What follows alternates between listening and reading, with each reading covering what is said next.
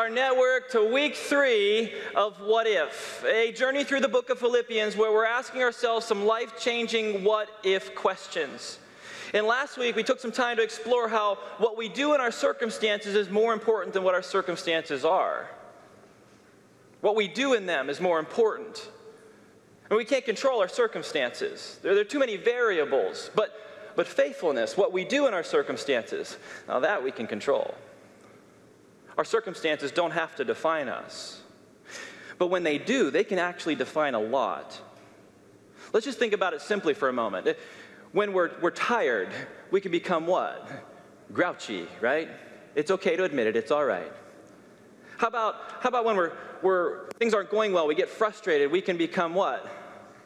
Angry, even, even be mean. Amen? Don't elbow anybody next to you, you can just admit it for yourself.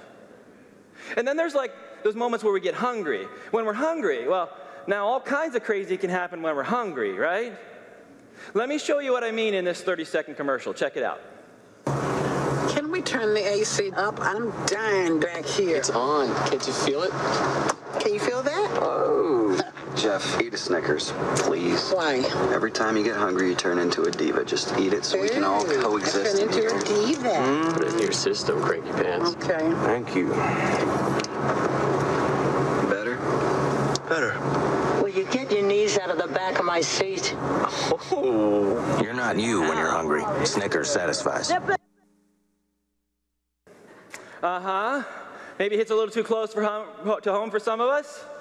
Look, what we do in our circumstances is more important than what our circumstances are. And you're not you when you're hungry. I'm just being honest with you. I love you enough to tell you that. but that, that video also gives us the opportunity to really ask a question about satisfaction. Because, see, Snickers, Snickers, Snickers makes a claim. They, they say they can do something. And, and you know what this is, or may, you, most of you probably do. They make a claim in Rock Island. I want you to get in on this too. But Snickers says they do something. Snickers what?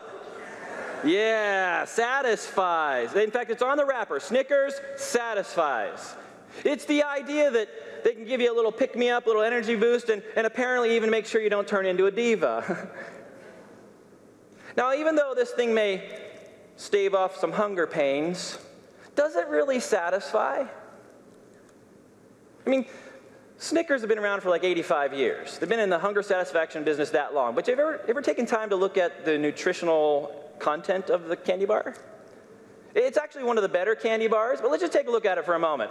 See, this, one of the highlights is that there's four grams of protein. Yay for protein! Woohoo! That's good. But then you got 14 grams of fat. Boo for fat.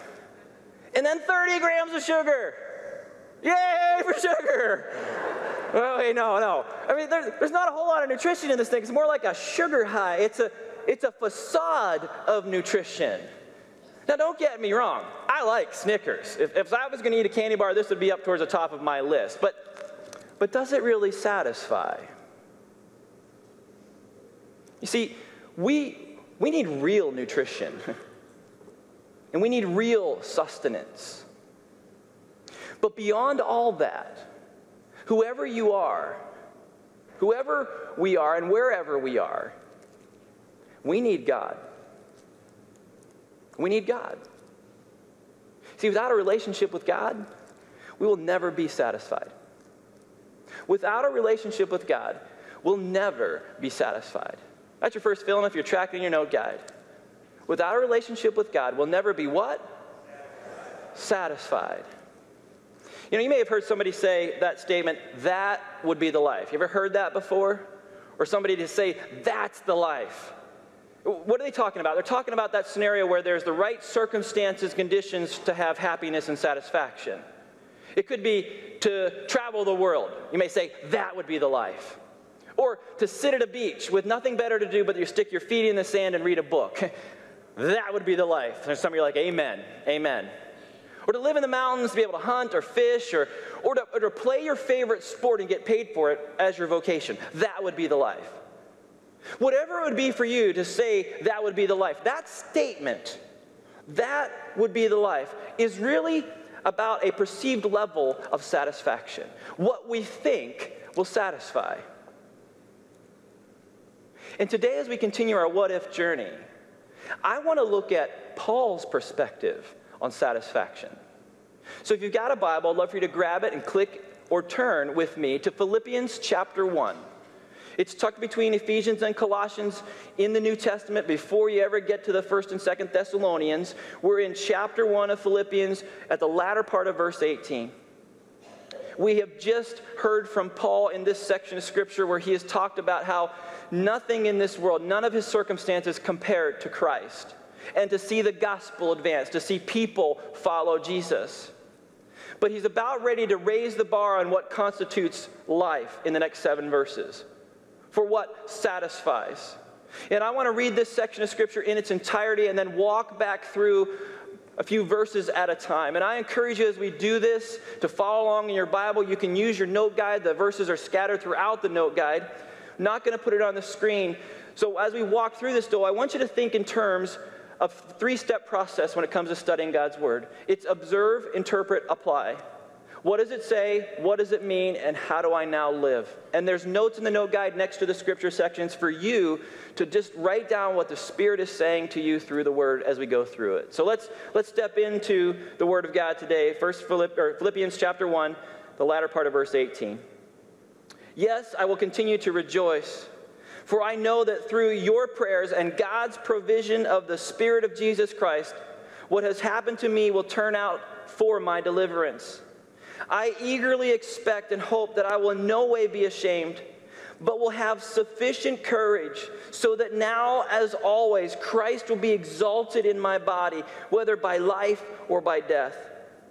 For to me, to live is Christ, and to die is gain.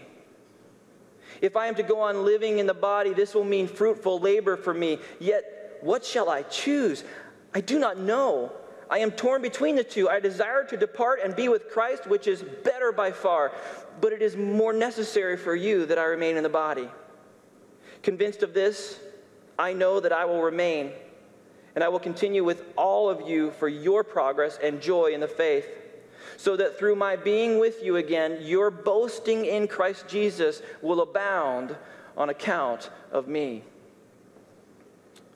So, it was last week when we took some time to, to look at Paul's life and to understand the context of this letter that we had the ability to see he had plenty of reasons not to rejoice. He had been beaten, shipwrecked, imprisoned, a whole litany of things of suffering and difficulty. Yet, yet Paul was not a diva in any of his troubles he chose to rejoice. He says, I rejoice. And then he says, the latter part of verse 18, I will continue to rejoice. And in a few chapters in Philippians, he's going to say, rejoice. And again, always I say, rejoice. Rejoice in the Lord always. And again, I say, rejoice. Again, joy is a key element in this whole letter. 16 different times he uses joy or rejoice, calling the Philippian church and calling us to joy above circumstances, joy outside of circumstances. And, and that sounds great, but I think sometimes we wonder how does that play out in our life? What brings us joy? What brings us satisfaction? You may be thinking today that an, an incident free day with your kids is a win. Woohoo! or, or maybe a, a promotion at work or, or more money or something else. But but what if joy came simply from Christ and nothing more? What if we were satisfied with Jesus? What if we were satisfied with Jesus and Him alone? Him alone. Not Jesus plus something, not Jesus plus a certain circumstance, not Jesus plus a scenario, just Jesus and Him alone. What if we were satisfied with Jesus and Him alone? See, Paul is writing to the church in Philippi, and they're kind of like his spiritual kids because he planted this church 10 years before he's writing this letter. He's writing to say thank you, he's writing to encourage them, yet he's writing out of prison. And he's writing in the midst of a season where people who say they follow Jesus are oppositional towards him. Yet he chooses joy. And I don't know about you, but that, that can cause me to wonder how is he able to do that and why does he do that? Well, he tells us in verse 19. He says, He rejoices, for I know that through your prayers and God's provision of the Spirit of Jesus Christ, what has happened to me will turn out for my deliverance. What my circumstances are are nothing compared to the purpose that I live for. When we started this what if journey, we talked about how we can live expectantly, how we can expectantly live out the gospel, asking what if. And, and, and this here, what, what Paul is saying, this is, this is sincere expectancy. This is not wishful thinking. This is confident expectancy, a belief in who Jesus was and his purpose. And when we live this way, we're positioned to say, God, I don't understand what's happening to me. I don't even like what's happening around me, but I want you to work through me for your glory and your purpose because I belong to you. It's what we do in our circumstances more important than what our circumstances are. And that was Paul's perspective. Satisfied with what was in Jesus, but expectant in what could be in Jesus. Confident expectancy.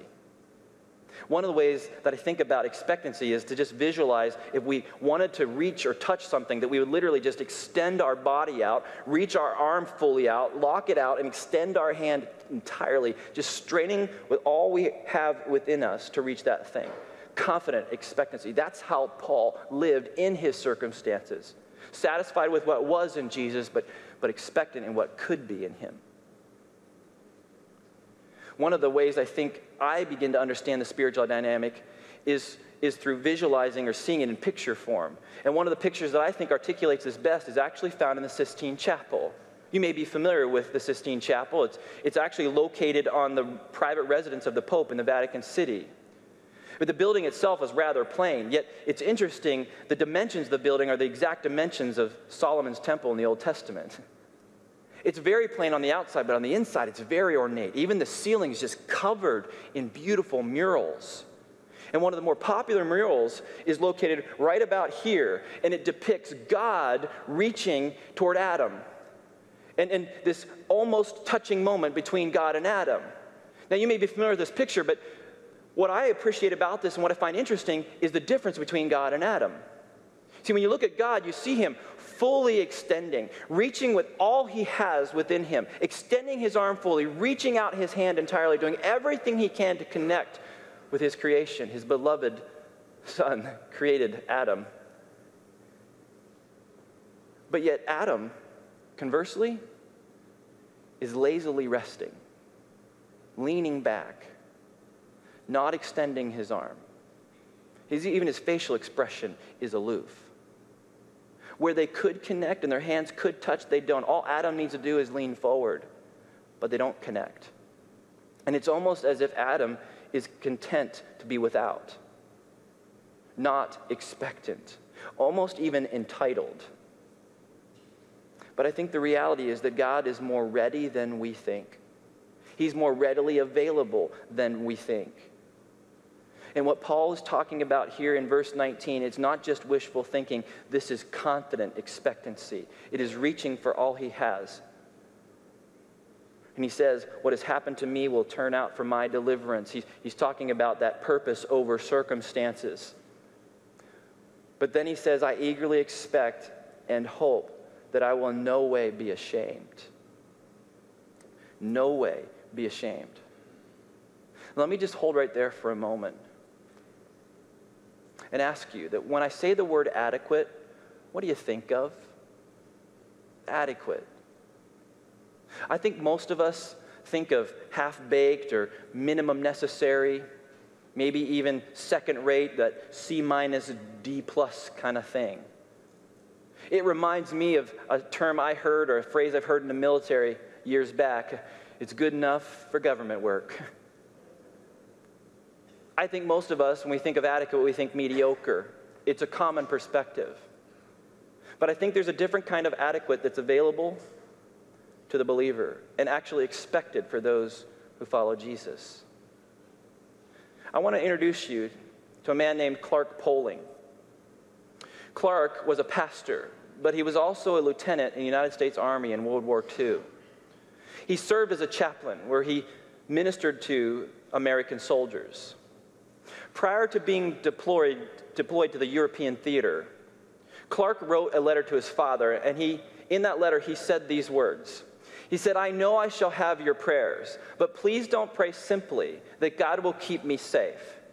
War is dangerous business. Pray that God will make me adequate. Now, that's an interesting request and an interesting word choice. Pray that God would make me adequate. We may be tempted to think he's asking for the wrong thing here. But if, if we understand the Bible and Paul's writing, and more importantly, the instructions of Jesus, then this makes complete sense. Complete sense. Especially when we know what happened in February of 1943.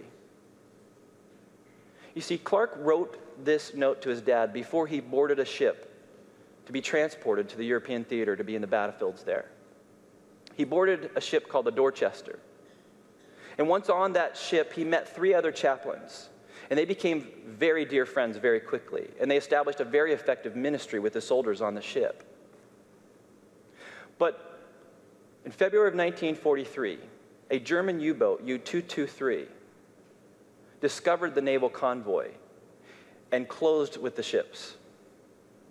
And a little past midnight on the 3rd of February, 1943, it fired a torpedo and it struck the Dorchester, immediately sending it into a rapid sink. The hundreds of soldiers on board were frightened and panicked. They were clamoring for lifeboats and jackets. Many of the lifeboats weren't available because the ship had listed to one side. Others had been destroyed in the attack. But Clark and his three friends began to organize the soldiers and they began to distribute life jackets until the supply ran out. And then they took their own life jackets off and gave them to four more soldiers. Were they adequate? See, what we do in our circumstances is more important than what our circumstances actually are. And Paul said, I, I eagerly expect and hope that I will in no way be ashamed, but will have sufficient courage so that now, as always, Christ will be exalted in my body, whether by life or by death. I find it interesting that, that Paul speaks in terms of courage and shame.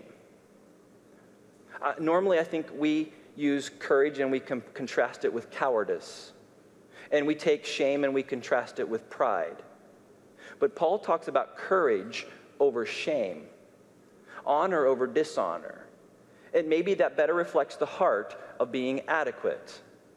See, here's how the dictionary defines adequate as much or as good as necessary for some requirement or purpose, fully sufficient, suitable, or fit. It's a synonym for sufficient. And Paul wanted to be adequate. He wanted to be adequate. I eagerly expect and hope that I will no way be ashamed, but will have sufficient courage, that I will be adequate, good as necessary, so that now, as always, Christ will be exalted in my body, whether by life or by death, no matter my circumstances.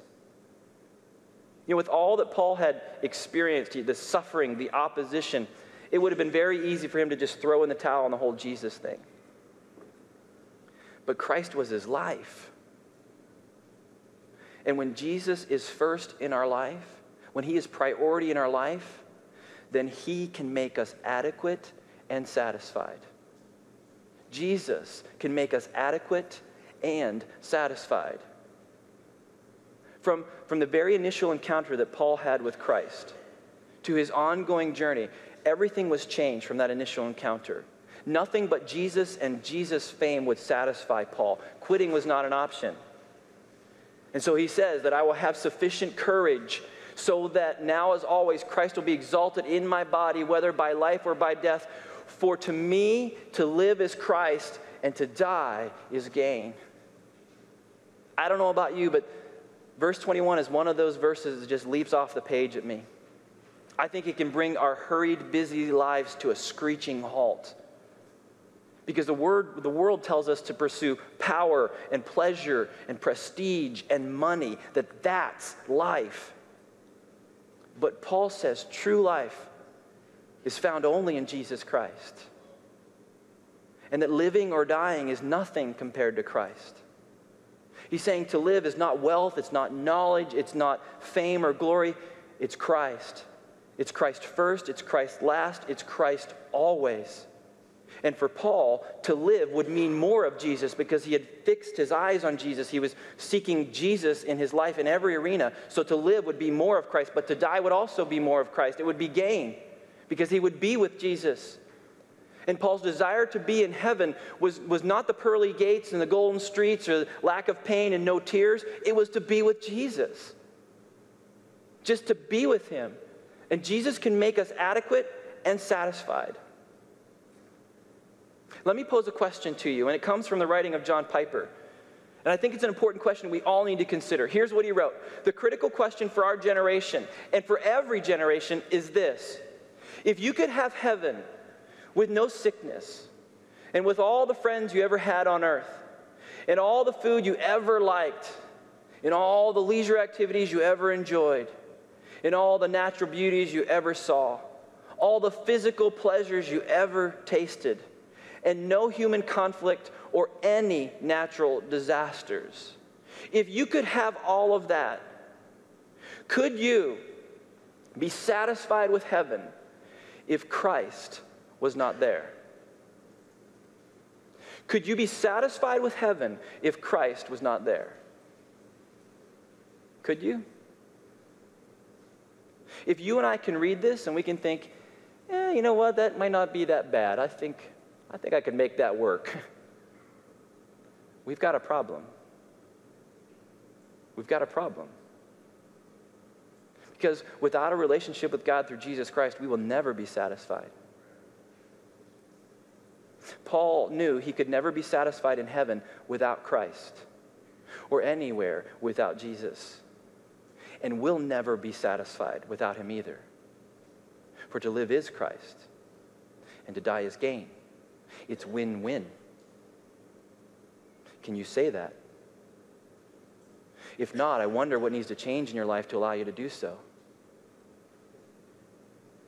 It was Dietrich Bonhoeffer, he was a German pastor who was imprisoned in Germany in World War II, and, and right before his execution in a German prisoner camp, he said, This is the end. For me, the beginning of life. I love what that statement means. I desire to hold the same belief. He was a man who, like Paul, knew that there's no life apart from Jesus. The temptation in this life, though, is to think of all the potential things we can experience, the things we can achieve, and then value them over Jesus. Value them more than Jesus. But all the opportunities in the world, all the potential before us, is nothing if Christ is not first. Potential doesn't matter when Christ is not first. All the things we could potentially experience and engage in are actually lessened apart from Jesus.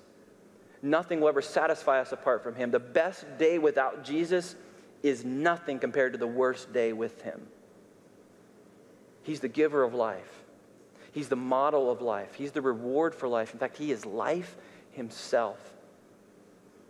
And Paul lived in that knowledge. What if we were satisfied with Jesus and Him alone? The next thing Paul does is he goes on to describe the subsequent tension. In verse 22, he says, If I'm going to go on living in this body, if, if I'm going to be here, I'm not going to get to go to heaven, and I know nothing in this world satisfies, this will, be, this will mean fruitful labor for me. It'll mean work. Yet what shall I choose? I, do not know. I am torn between the two. I desire to depart and be with Christ, which is better by far, but it is more necessary for you that I remain in the body. Man, there are days that I have felt this keenly, where I've just had an honest conversation with God. I said, just, can't you just take me home?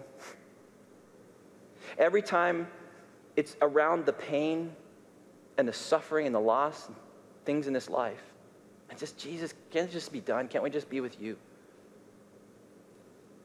But even in that desire, I want to be someone who lives with the awareness that this life and my circumstances are not about me, they're about Him.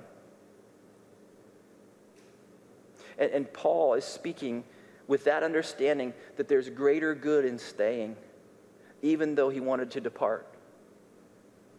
And you may be someone who, who does not fear death, but you ought to fear the death of what you've been entrusted with. And if you're a follower of Jesus, you have been entrusted with eternal purpose. And so the circumstances of your life are opportunities to bear witness to Jesus. We have a responsibility that we've been entrusted with. And when we understand that greater purpose, purpose turns circumstance into opportunities. When we understand that we can endure more, and Paul was enduring a lot because he understood the purpose, the eternal purpose, what he'd been entrusted with.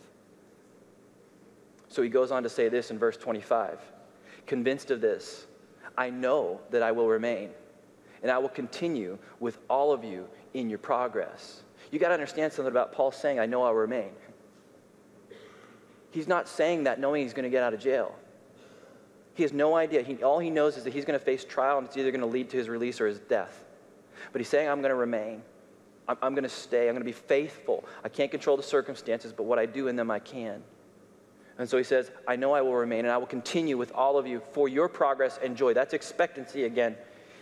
Your joy in the faith, so that through my being with you again, your boasting, your rejoicing in Christ Jesus will abound on account of me.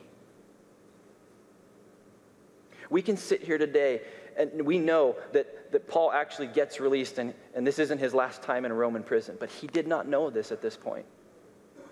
And he was choosing, in the midst of circumstances and difficulty, the purposes of Christ and to be satisfied with Jesus, seeking to be adequate in what God had placed him in. He didn't know if he'd be released, yet he trusted Jesus to work it out. His prayer was that whatever happened, he would conduct himself in a manner worthy of the gospel. He's getting ready to say that in verse 27. What if we were satisfied with Jesus and him alone? Let's go back to Clark Poling for a minute and his three buddies. They have given their life jackets to four soldiers. The next thing they do is they turn around and they help launch the last of the lifeboats, giving up their seats to four soldiers. Then they turn their attention back to the deck to minister to the 672 soldiers who could not escape the ship. And they began to pray. And 27 minutes after that torpedo struck the Dorchester, it sank beneath the waves. The last they saw of Clark and his three friends, they were standing on deck, arms linked, praying. Did Jesus make Clark adequate? Sufficient? Absolutely. Absolutely. Clark Poling was adequate because Jesus made him so. His selfless risking, his bold obedience to Jesus so that others could live, honored his Lord. And I've got to tell you, we don't have to be at war on a sinking ship to experience that kind of adequacy, to be adequate. Jesus can make us adequate and satisfied right now, today. When we define our life by Him, then life and death take on new meaning. The days and weeks that we have to live are marked by greater purpose. Circumstances become a means to something greater. What if we were adequate? What if we as a church were adequate? One of the things I know is that God is continually asking us, Heritage Church, to love and serve the people of the Quad Cities, increasingly we know that it's not enough that our hearts are different, our cities should be as well. So we intentionally seek to make a difference in the name of Jesus around these cities. And He's positioned all of us in our homes, in our workplaces, in our neighborhoods, even when we go to the store. These are all opportunities and places for us to be adequate and sufficient in Jesus' name. And one of the specific places he has called us into in this last season has been in the Floreciente neighborhood and the Esperanza Center. And I'm thrilled to, to share with you today one more step in that journey for what God has called us to do. And I've asked Justin to share with us through video. So check this out. Hey Heritage, Justin here. I am sitting inside the Esperanza Center, and I'm excited today to share with you some of what we believe that God is asking us to step into as a church here in this space. About a year ago, we acquired this building and began the retrofit process and a process of discerning and asking God what He was positioning us here to do in this in this community. And we began meeting with partners and community organizations and community members, just asking the question of what do they already do well, and what are the areas that we as a church could love and serve in this community. As we met with community organizations and members of the Floreciente community, one thing was brought up consistently, and that was the need for a bilingual childcare environment to serve the children and families here in the Floreciente community. And so there was one organization that was already functioning and, and operating one of those, but even with that organization functioning, this was the number one need identified. And about six months ago, that organization approached us and shared with us that due to a number of factors that they were going to have to close their doors and asked us, the Esperanza Center, if we would consider uh, leaning into starting a childcare environment here in the Floreciente community. And so that began a process for us of praying and discerning if this was something God was asking us to step into. And today I want you to know that I am excited to announce that this summer we will be opening the Esperanza Childcare Center right here in the Esperanza Center. This will be a bilingual learning experience for children with really the hopes that this will become a vehicle for us to love and serve and equip the families and children in this community.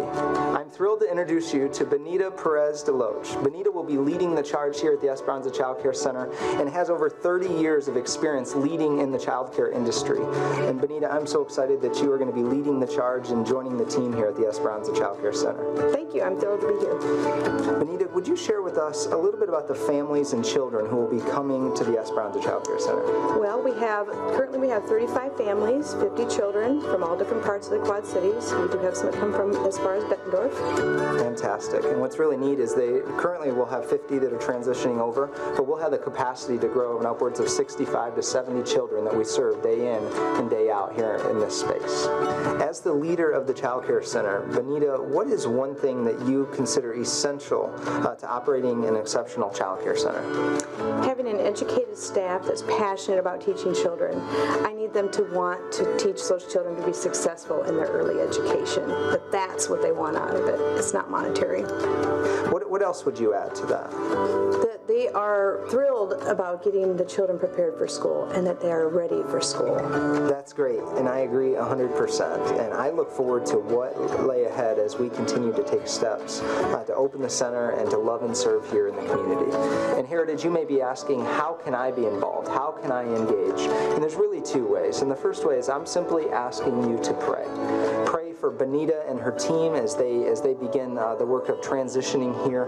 Pray for families that are going to transition and join the Esperanza Child Care Center, as well as those in the community who will who will come through the doors and we'll have the opportunity to love and serve, to build bridges to, uh, with the hope that someday we can point them to Jesus. And secondly, be on the lookout for opportunities to engage. There are going to be a number of ways that you can serve here, that you can give and be a part of what God is doing in this space. And Benita, will you just tell us what are a couple of those opportunities might be? Child Care Center is always looking for volunteers. Um, something as simple as coming in and reading to the children or sitting at a table and coloring with them. We're always looking for volunteers. And there will be many things, whether it's crafts or uh, other opportunities along the way. So pray and be on the lookout for opportunities to engage. And I have to tell you, our God is on the move, and we are excited that He has made it clear that this is what He's asking us to step into. What a really neat way we have, Heritage Church, to go be loved here in the Floreciente community and beyond in the season ahead. Man, that's some exciting stuff. I got to tell you, I continue. Oh, yeah. I continue to be amazed at how God goes before us and has granted favor as we just chase after Him obediently. He's allowing us to have impact in His name, to love and serve in ways that I don't know that any of us would have fully expected as we began this journey. But He is a good and faithful God who wants to use the circumstances of our life and our obedience to bring glory to Himself. And that is just one more step in an ongoing journey in, in one of our expressions. But God has raised up Heritage Church not as an end in itself, but to be a catalyst of seeing these cities transformed. And He wants us to be adequate and sufficient through His Son Jesus. If you want to get involved in that, you can reach out as Justin indicated. But I want to again remind you that we don't have to be at war and on a sinking ship to experience adequacy.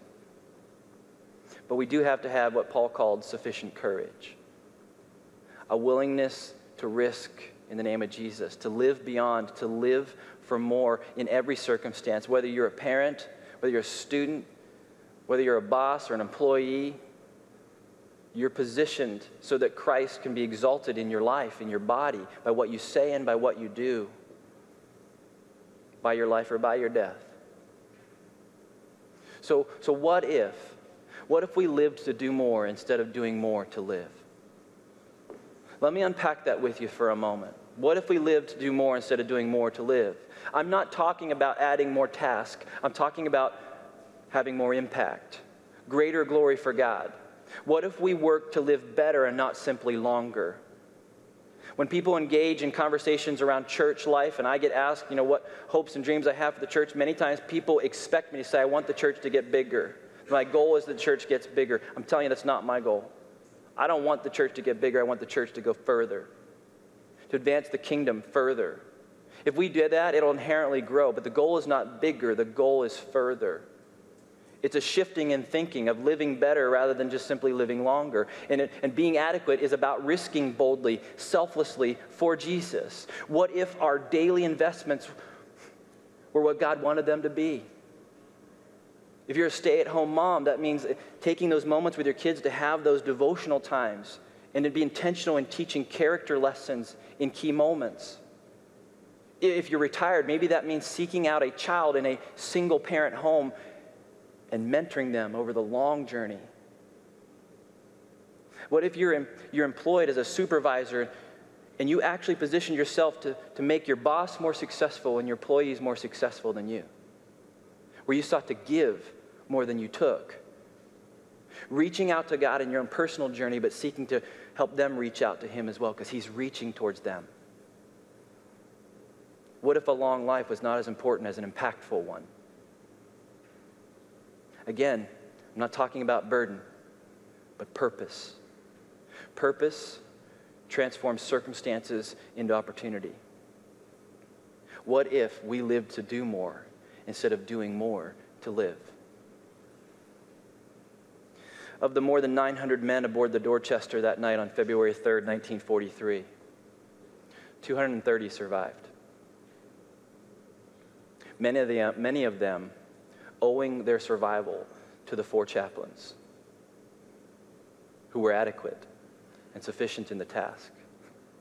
The four who got their life jackets in particular, and the four who took their seats on lifeboats. Clark and his three friends were found to be adequate for the task, sufficient. What in your life is adequate and sufficient for the task? What's not? See, true disciples of Jesus find satisfaction in Jesus and his fame more than their own. Those who follow Jesus find satisfaction in Jesus and his fame more than their own, above their own, beyond their own. They see life as Christ. And I got to tell you something you can do this because you were made to do this. You were created to live this way. And this is where you find satisfaction.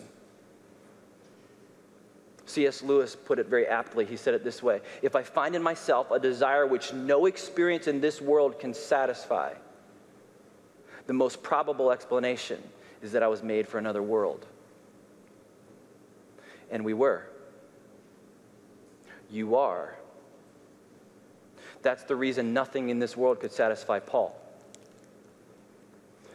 or satisfy us.